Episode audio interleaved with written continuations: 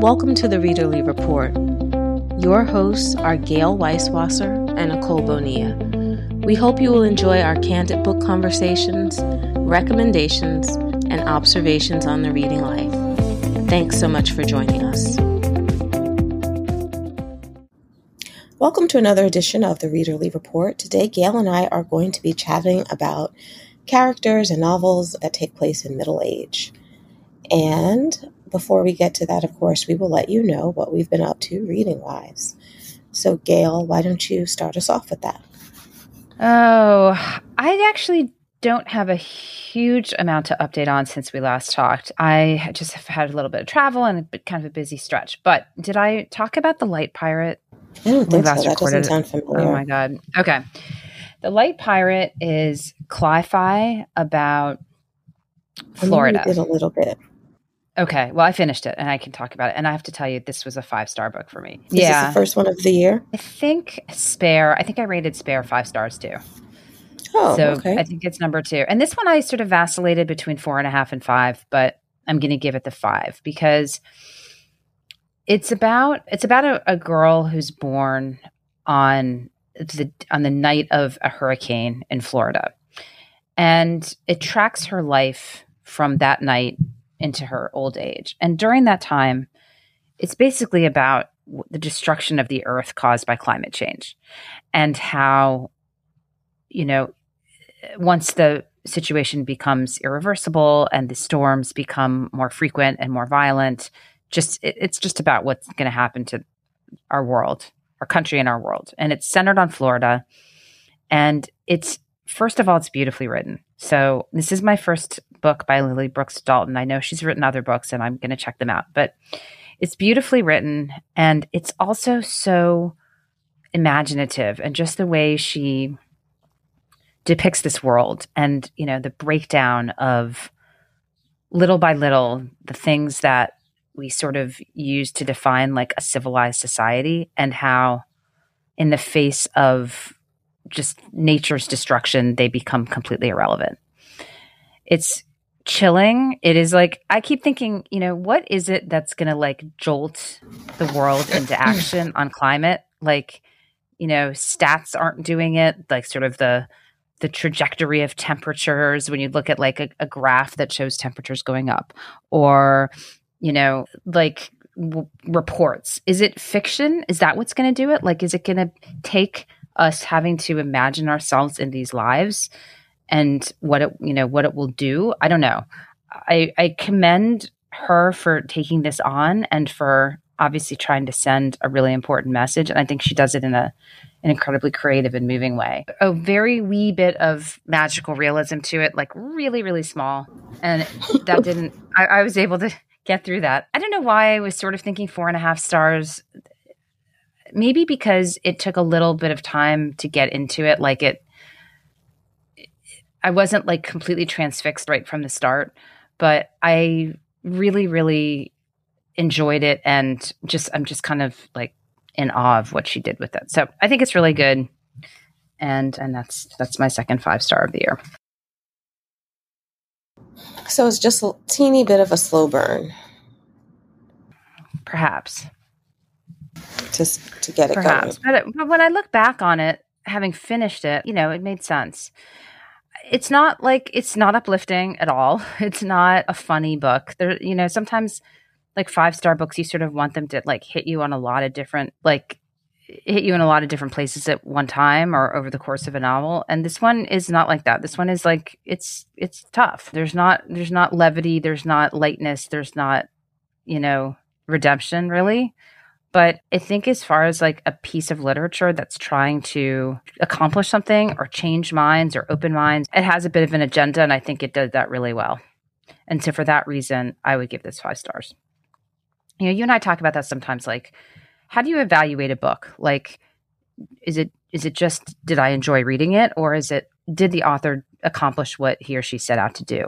you know, and I know it's oftentimes it's a combination of a lot of different things, but like she accomplished what she set out to do so powerfully that I think like for that alone it deserves the five stars. Okay. So that's really my update. I am still reading J. Ryan Stradal's new book, which is Saturday Night at the Lakeside Supper Club. I went to go see a friend earlier in the week and I left my book there, which, you know, for any like book person, that's like Mm-hmm. horrifying. I was like, can you please overnight that back to me? But by the time she sent it back, I had left to go on a trip. So I oh got oh a little gosh. stalled. Yeah. So it's not finished. So I'm, I would say two thirds of the way through that. And then I am reading the book that you're reading, which is I Have Some Questions for You by Rebecca Makkai. And I returned from my trip to a big book of the month box. I, I, forgot what I ordered, and I thought I would open it. I'll do a little unboxing while we're on on the podcast. That oh, that sounds good. Yeah. Okay. So I have a few books cooking, uh, things I'm in the middle of, but nothing I'm really ready to talk about yet. Okay, so let's do my book unboxing. All right, so excuse the noise. I'm cutting it open right now. I, th- I ordered three this time. I don't think I've ever done this before, except oh for like gosh, the end of the year been... where you have a free one. Must have been yeah. a good month. Yeah. Oh, good. I just used my scissors and then I cut the top of the book. The book, the oh, book no. that was underneath it. That's so annoying. They should put a piece of cardboard in. Okay. Okay. Hello, Beautiful by Ann Napolitano. This one I was persuaded to get despite the fact that I did not enjoy her first book, which was Dear Edward. I thought it was I thought it was meh. I'm not crazy about that book. But I've read some great reviews of this one. Have you heard anything about this one? The name sounds familiar and and of course, I've been seeing Dear Edward on Apple Plus. Oh right, right, because the, the series. So I think it's an homage to Little Women. It's about this boy. Oh yeah, who, I did hear about that. Yeah, like sort of ends up in a family with three sisters. Like he uh, is either dating someone who's one of the sisters, or he becomes friends with them, and so or four sisters, and so he kind of joins, the, you know, or becomes like an honorary member of the family. But then there's some catastrophic family rift. Ooh, that sounds good. Okay, so I'm going to give Ann Napolitano a second a second try because of the reviews I got. Okay, that has a beautiful cover, and then this one has a beautiful cover. This is Pineapple Street by Jenny Jackson, which I think you and I had on one of our mm-hmm. preview episodes, winter preview episodes. So this is like a I think this is a rich people behaving badly book. Takes place in Brooklyn Heights. And it's about the peculiar unknowability of someone else's family, the miles between haves and have nots, and the insanity of first love. Okay, sounds good. I've heard good things about that one. And then, okay, this is my main pick.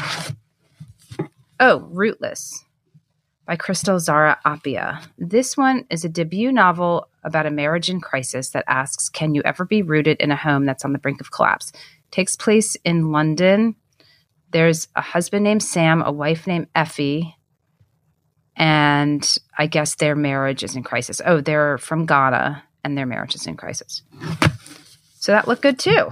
So that's three books to tempt me on my TBR from Book of the Month. How have you been doing with your book of the month books? Remember, we were at one point we were ordering them and not reading them, and which finally got me to say to put my subscription on hold. It's kind of like been on hold for a long time. I, I've, what I've tried to say to myself is, you don't need to order anything. Like to feel really comfortable with skipping. So I would say I skip fifty to sixty percent of the time if I'm not totally taken with the book. The Light Pirate was a book of the month. So right now I'm really high on book of the month because that was a good pick. I don't know. You know, sometimes they end up on the TBR pile and I don't get to them. That definitely happens like fairly regularly. So I would say I'm doing marginally better because I've become a little pickier. But clearly I just bought three books. So, you know, not that picky. Yeah. I mean, you know me. There's too, way too many books in the house and I don't read most of them. Right. But I hear you. Yeah. I think their picks have gotten for me, my their picks have gotten difficult because every month there's a romance, there's mm-hmm. a thriller, there's some sort of fantasy, you know, something so like those three usually I don't I sort of are automatic don't orders for me. And then there's usually one literary fiction, and if that doesn't look appealing, I'm likely to skip. And then I guess the fifth is a bit of a wild card contemporary fiction, like this one, Rootless. And so it's very hit or miss. I wish they would there was they've kind of flirted with offering more than 5 books and I wish they would uh they would stick with that because I think that was nice. Offering more than 5 books?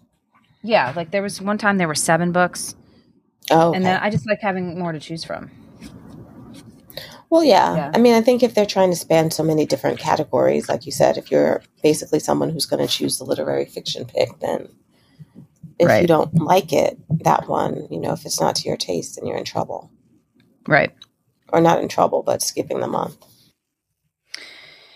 Yeah, I mean, it's really easy to get sucked into the like Bookstagram, Facebook conversations around Book of the Month and feel like, oh my god, oh my god, I need to order something. You know, people get very excited by the at the end of the month about what's coming, and then everyone's talking about what they picked. So you're like, oh, I need to pick something. But I just, I've sort of just learned to resist that. Like, it's just got to be Right. what I'm in the mood for, and it, you know, I don't need to buy it just because it's people are talking about it about Book of the Month. But yeah, I think you're smart. Keep it on hold. Yeah. yeah I, but again like the light pirate was i think that was my december pick and i'm so glad i got it. And i probably that is not a book i would have found on my own i don't think. I did read Mhm. some reviews but i know i'm pretty sure catherine at gilmore guide really liked it. And so i'm sure i would have heard of it on my own just through podcasts that i listen to and other stuff but i don't know that i would have bought it. And having it like front and center on my screen i just clicked on it and then i don't know what propelled it to my actually pick up and read it list but i'm so glad that i did it was it was really a memorable book Okay. High praise for that all one. right yeah okay should we hop into our show anything else to talk about No, oscars are next hop, week Hop into. You said they were not book heavy, right? they are not terribly book heavy unless you want to read women talking which i tr- started and didn't finish well i mean i didn't even barely started i like read like 10, sampled and didn't finish yeah you're right there's not a whole lot of bookish stuff in them but they're just fun to watch and i do an oscar pool every year so i'm kind of excited Right. about that How are you in your selections with the pool? I haven't even looked at them. I've done nothing. Oh wow. I thought Well, that's okay. were all No, research and well, I got. I have a week. okay. I have You're gonna week. cram. Yeah. Are you going to watch them? You think or no? Probably not. I don't know. I dropped out of that whole movie Oscars thing a while back. I was always disappointed with what was winning, so and for what. Yeah.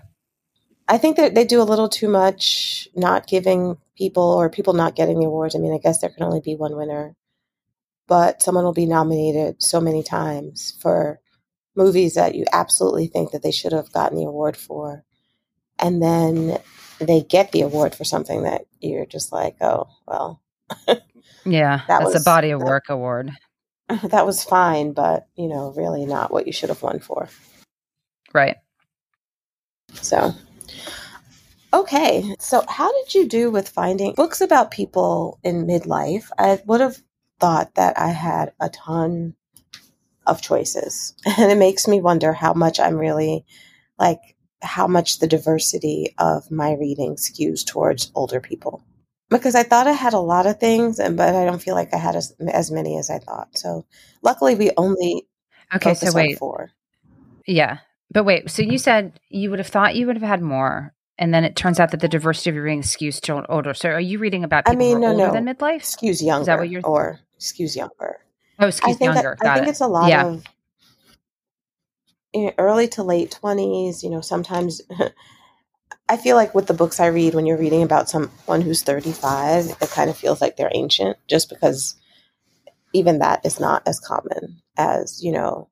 I don't know. A lot of books usually fall in the when you're trying to build yourself, or or when you're Mhm. much older, looking back. I find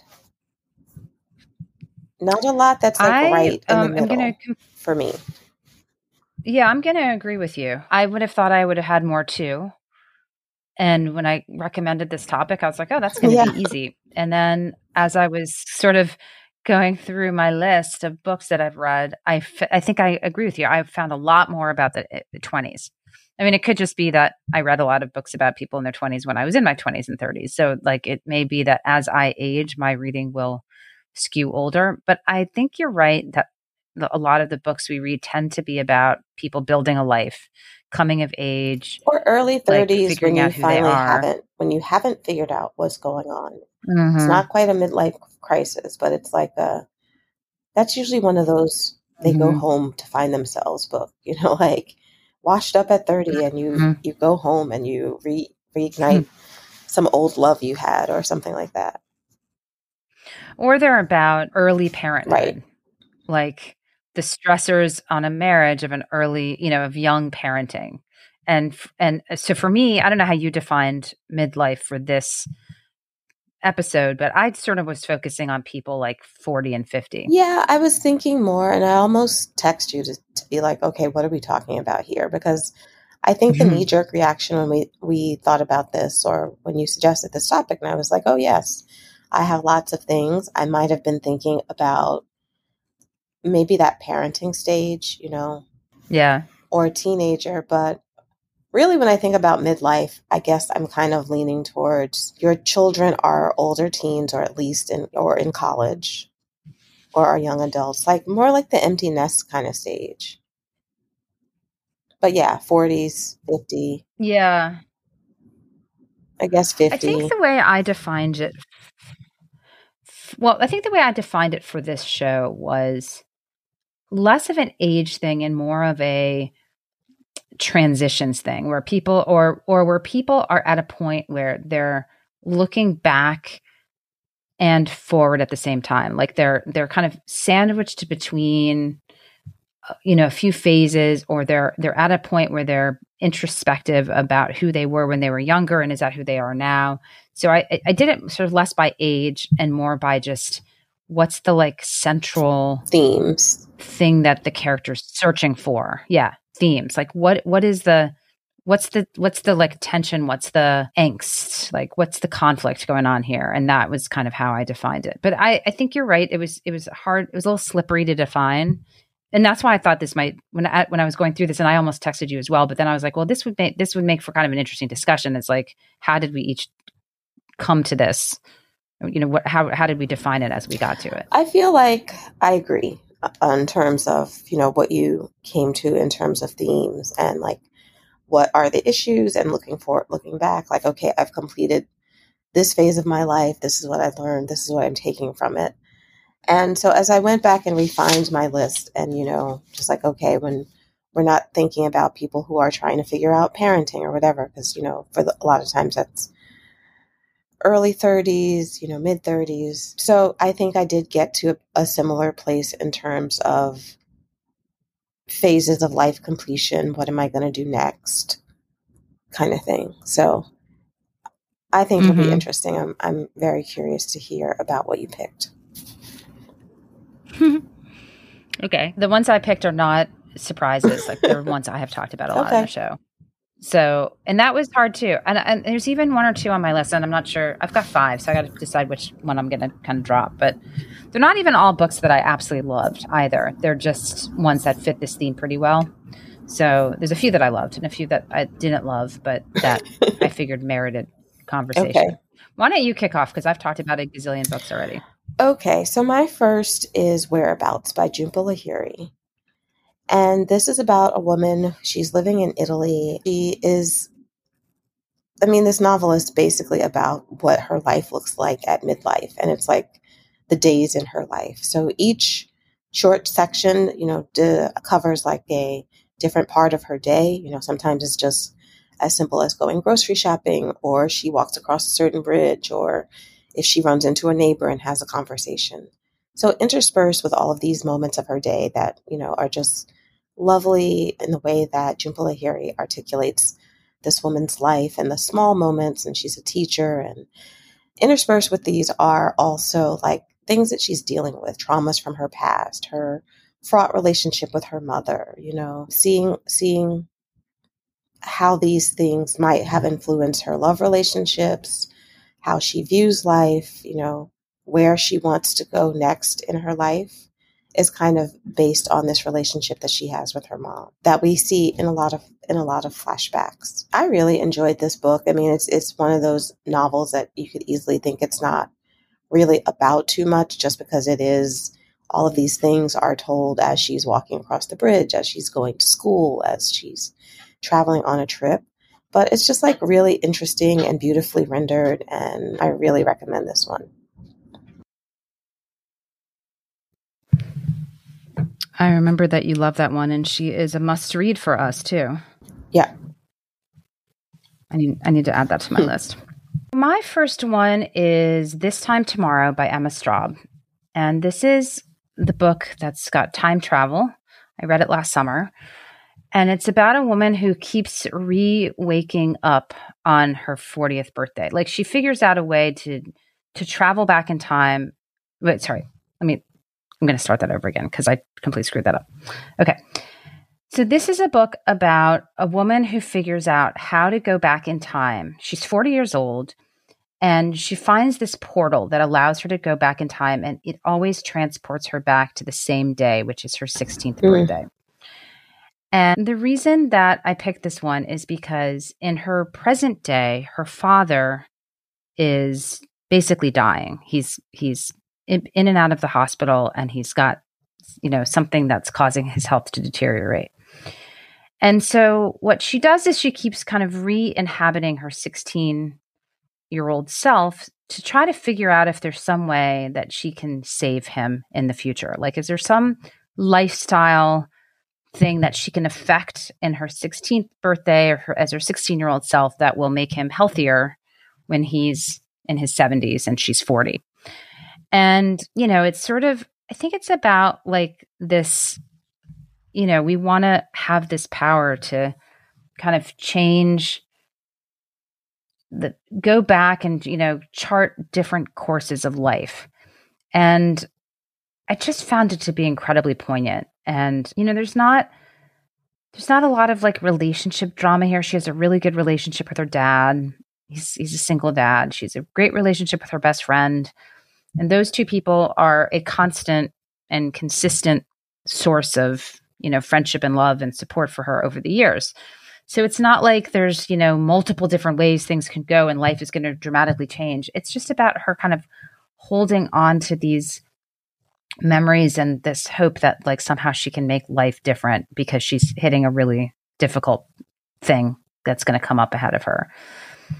And I, you know, I, I love that sort of the just going back and forth between 40 and 16 with the knowledge of a 40 year old, but back in a 16 year old's body. And I don't know, it just this this hit a lot of cylinders for me of things that I think about and and sort of fantasize about or think would be fun to write about. And so, you know, she basically wrote that book.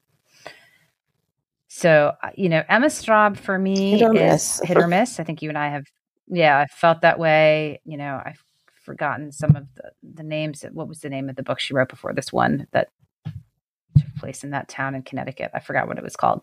Then there was All Adults Here. I mean, there's been some that have been better than others. I think this is my favorite of hers. Favorite is in favorite of hers, and or favorite like, that you really like the book. Both. I really like the book, and I this is my favorite one that she's okay. written. And I've probably read like four of them. So this I, I, really recommend this one. And if if you're somebody who's turned off by time travel the time travel element of this one is not terribly it's not like really scientific or confusing. It's just like she finds this like place where if she goes into this place and meditates for a little bit she'll wake up at 16 so there's not there's not a lot of craziness it's not jumping around it's not like Oona out of order or time traveler's wife or things like that. So if you're if you want like time travel light this is it. And if you do like time travel, I'm going to put it in a plug for Nicole and I did a time travel episode maybe a year ago, two years ago. That was, we delved into a whole bunch of different time travel books. So if it is appealing, check out that episode. Okay, the next book of, on my list is Before She Dis- Disappeared by Lisa Gardner. It originally started off as a standalone novel. Lisa Gardner writes lots of, I guess you, you they would be mystery, suspense, and she has another prominent series. But this started off when I read it. It was it was the first book, or it was supposed to be one book, but you could see how it could be more. And I think she's now written a second one. It follows a middle aged woman, Frankie Elkin. She's a recovering alcoholic. She has lots of regrets. She has decided that she is going to spend the rest of her life kind of dedicated to helping victims of crime who are overlooked or who normally are not given a lot of resources for their cases to be solved. And she seems to be doing this out of some kind of penance for something that she has done in the past. It seems like, you know, that she's a reference to a friend and kind of like how she's wronged him. I feel like as the story or as the series develop, you'll get a lot more information in terms of you know what is making her run, what is making her almost punish herself in a way. She she is helping give resources or whatever, but she always tries to. She lives as minimally as she can. So there's like not a lot of comforts in her life. And part of that, I think, is because she wants to infiltrate these communities where things happen and, you know, people don't have the resources, the police don't necessarily care. So she tries to become a part of these communities as she's helping to solve the crime. So this first one is when she goes to a neighborhood in Mattapan in Boston, and there is a Haitian teenager, Angelique, who's disappeared from her high school. And so she starts asking questions and she's determined to find out what happened to her, to her and so, you know, to right a wrong and, and just to bring justice to this young woman. And it, it was a really good book she has the second one out. I, you know, want to make some time to read that because I really, really like this one.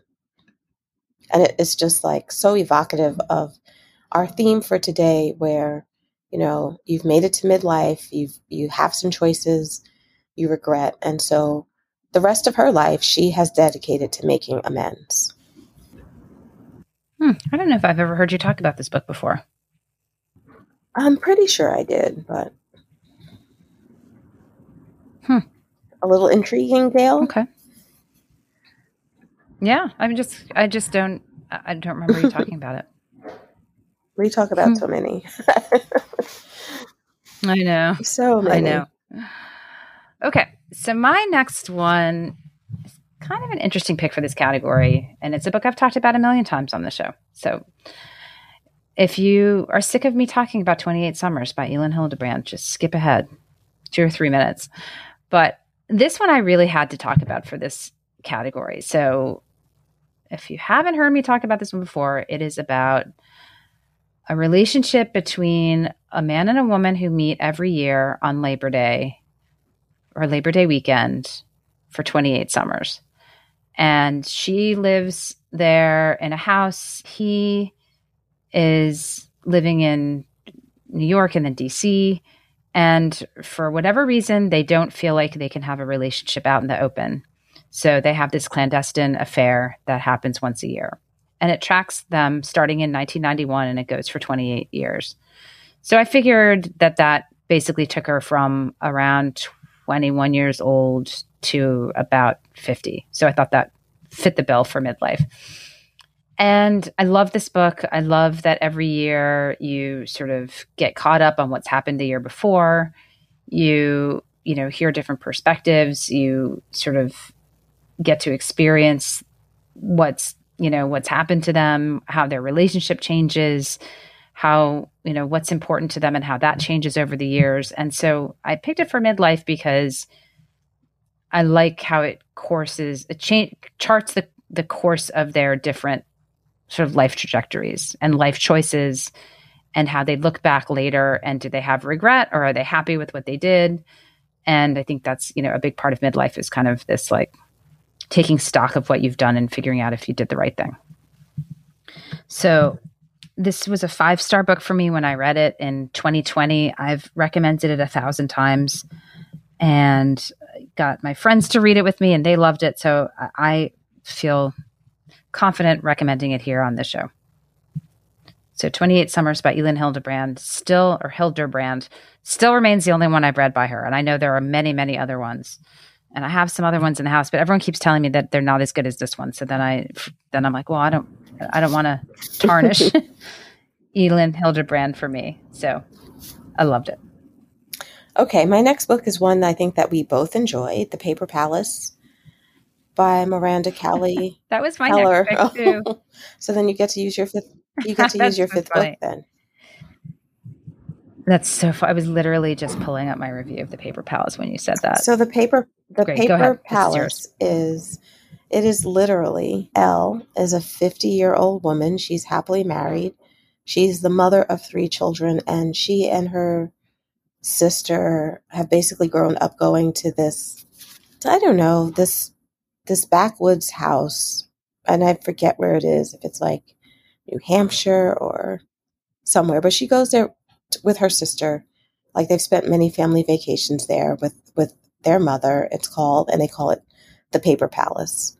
And the novel begins with her kissing and consummating, I guess, an affair of the heart that she has had with someone that she grew up with at the Paper Palace. They spent summers together, always have kind of been in love with each other, but circumstances have not allowed them to be with each other. But she, they, you know, they have their intimate moment. And the rest of the novel is about her decision. Like, what is she going to do? Is she going to stick with her loving husband and her family, their three kids, you know, the family that they've built? Or is she going to embark on this new and kind of promising relationship with this man who she's always loved and who has always loved her? And as the story unfolds, it unfolds, there's quite a bit of flashback where you get to see how Elle grew up with her sisters, the various traumas and uh, goings on in this small community over the summers, you know, the time that they spend at the Paper Palace, and how it informs some of the decisions that she makes and her relationship with her mother. And I think ultimately this, the decision that's facing her, like, you know, should she stay or should she go in terms of her marriage? But a lot happens in this novel. I found it to be really compelling, if a little, a little heavy on the tragedy, on the tragedy side. I mean, it was re- literally all oh, yeah. tragedies. Relentless right. tragedy. So that was my issue with this book. Yeah. Perfect pick for this. This it was on my list, but there's so much mm-hmm. trauma. Yep, I totally agree with that. So what's next up? Okay. So next up it's for me one, right? is it this was one of the ones oh, no, okay. I have two more. So this one for me was not a perfect book, but it fit this theme so well. I had to do it. And it's called Mrs. Fletcher by Tom Perrotta. So this one I read in 2017 and it is basically basically about a woman having a midlife crisis. So she's divorced. She has a son who is about to leave for college. So she's dealing with an empty nest. And he goes away to college and she sort of like is left on her own and has this kind of like almost like a sexual awakening. She discovers porn, she takes a gender studies class. She sort of like a lot of parts of her life that have been dormant for a long time wake up. And you know, it's just about sort of how she is navigating this new stretch of life just as her son who was kind of like a a sort of frat bro asshole type gets to college and realizes that like that doesn't really fly anymore. And this was, you know, 7 years ago and I feel like or 6 years ago when this book came out that like even more his behavior would be just, you know, completely not tolerated. But it's kind of just about how they're both on this like sort of like self period of self-discovery and kind of figuring out how to navigate new worlds and she is definitely, you know, very much entrenched in this new like midlife freedom and like what to do with it and how to find fulfillment in her life. Um, there's, you know, the message of the book is really that like all different types of like sexual attraction is acceptable. And, you know, I thought that that felt a little dated to me because I'm just sort of like, well, yeah, duh. Like it's 2017 like we've known this for a while. But you know and so there's kind of like that white male perspective on here because that's what tom perrotta is. But i like his books generally and I, you know I, I, I, this might not have been like my favorite of all of his books but it was an easy read and you know looking back i do remember it pretty well and it's very much fits the theme of this show. I really liked the HBO series of that. I was hoping there was going to. Oh, I did not. I was that. hoping there was going to be another season. So it's a series based on this book. Mm-hmm. Because I'm sure I didn't read this hmm. book, but yeah, yes, I think it. Uh, what was it called, Mrs. Fletcher? I think it was called Mrs. Fletcher too. Surprised you didn't know about I think it. You're right. I think I did, and then I like at one point, and then I forgot. Right. Was it? Do you know how many? I don't know. Somewhere between six and eight. Hmm. Okay. I'll check it out. Yeah, I thought it was well done. And I it was, I guess, on the bubble of the pandemic. So I don't know if it didn't find an audience or, you know, like so many shows that came out around that time. And, and maybe they had the potential to be series and just kind of like ended after one season. Right. Okay, so my next book is The Searcher by Tana French. it is the literal definition of what we were talking about. This one is about a detective. He was with the Chicago Police Department. He's divorced from his wife. He's estranged from his daughter. So he has all of these decisions in his life, you know, that he is kind of wary of or maybe regretful about some of his choices. He decides that he's just fed up with the police department. He retires. He's going to go and you know, go to Ireland where he's bought like this small farm and fixed up a house. And he's just going to chill there and live a quiet life when, of course, a case comes to him. You know, a young boy from the neighborhood comes and says that his brother is missing and will he help him.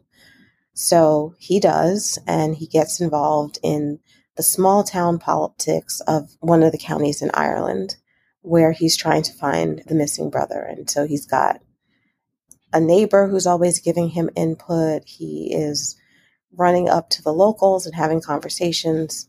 You know, it's questionable whether they respect his authority or are even giving him proper information or if they're just leading him astray. And so that's basically what this this novel's about. It was Tana French. She said that she kind of wanted to imitate an American Western. Of course, all of her books are set in Ireland, so it's an idea that she was looking to transplant and play with. This is probably this is far down. I love Tana French, but this is like down on my list of hers. I thought I found the execution a little bit clumsy. So I didn't love this as much as her other books, but in terms of the theme, you know, this is definitely it. A guy who is estranged from his family at midlife and just trying to make better choices or you know trying to improve himself in some way through this act of helping this young boy and also you know reaching out to his daughter to see if he can make amends and and get their relationship to a new place. So what's next up for you Gayle? So my last one is Fleishman is in trouble by taffy brodesser akner another show that was adapted for a series and i've only watched like one episode of it. But this one falls a little bit into that category of young parenthood. And, you know, maybe skewing a tiny bit younger than some of the ones that we've talked about so far. But I think that it fits the theme so perfectly. So it is about a couple in New York.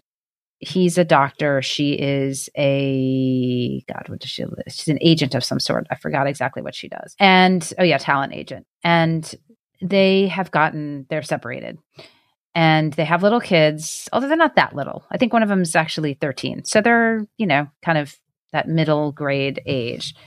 And basically the wife disappears. Like she's supposed to have the kids for this weekend. She drops them off at her husband toby's house toby's apartment and basically sends him a text that's like i had I, i'm leaving. You have the kids. And she disappears. Like she doesn't come back. And you know he's trying to deal with this busy life he's having. He's a doctor. He's dating a lot. And all of a sudden now these kids are like foisted on him full time and he's trying to handle like you know how to deal with them just on a day-to-day thing and then like where has his wife gone and i don't want to spoil if you haven't read this one i don't want to spoil you know what happens or why she left or anything but ultimately it's a book about kind of like reckoning with relationship choices, life choices, and figuring out like, you know, when is too much too much? Like, if you've, you know, when it's too much responsibility, too much to handle. And it just kind of raises a lot of different questions about the pressures on modern marriages between, you know, among working adults, especially living in a very expensive city where everybody is, you know, feeling stressed about money income disparity between couples and you know fights over childcare. So I thought this raised some really interesting questions about men and women and gender roles. I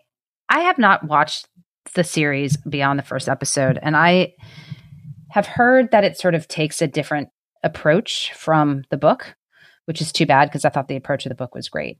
So if you've only watched the series, I would recommend maybe also picking up the book because you might have you might find that there are things that are in it that you missed from watching the series. And if you have not read or watched, I would start with the book. But this was I was a really really good book that I had a hard time putting down. Okay, well I think that about does it for yeah novels about middle life until we can come up we each have four good, compelling ones to tell you about again. exactly. Then we'll come back with those. All right. Well, that's our show. And until next time, happy reading. We hope you've enjoyed this episode of the Readerly Report. You can find all of our shows on iTunes or at thereaderlyreport.com. Please join our Facebook group, Readerly Report Readers, where you can talk to other listeners about their reading life You can also find Nicole at NicoleBonilla.com and me, Gayle, at EverydayIWriteTheBookBlog.com. Finally, we'd love it if you left us a review on iTunes and told your book loving friends about us.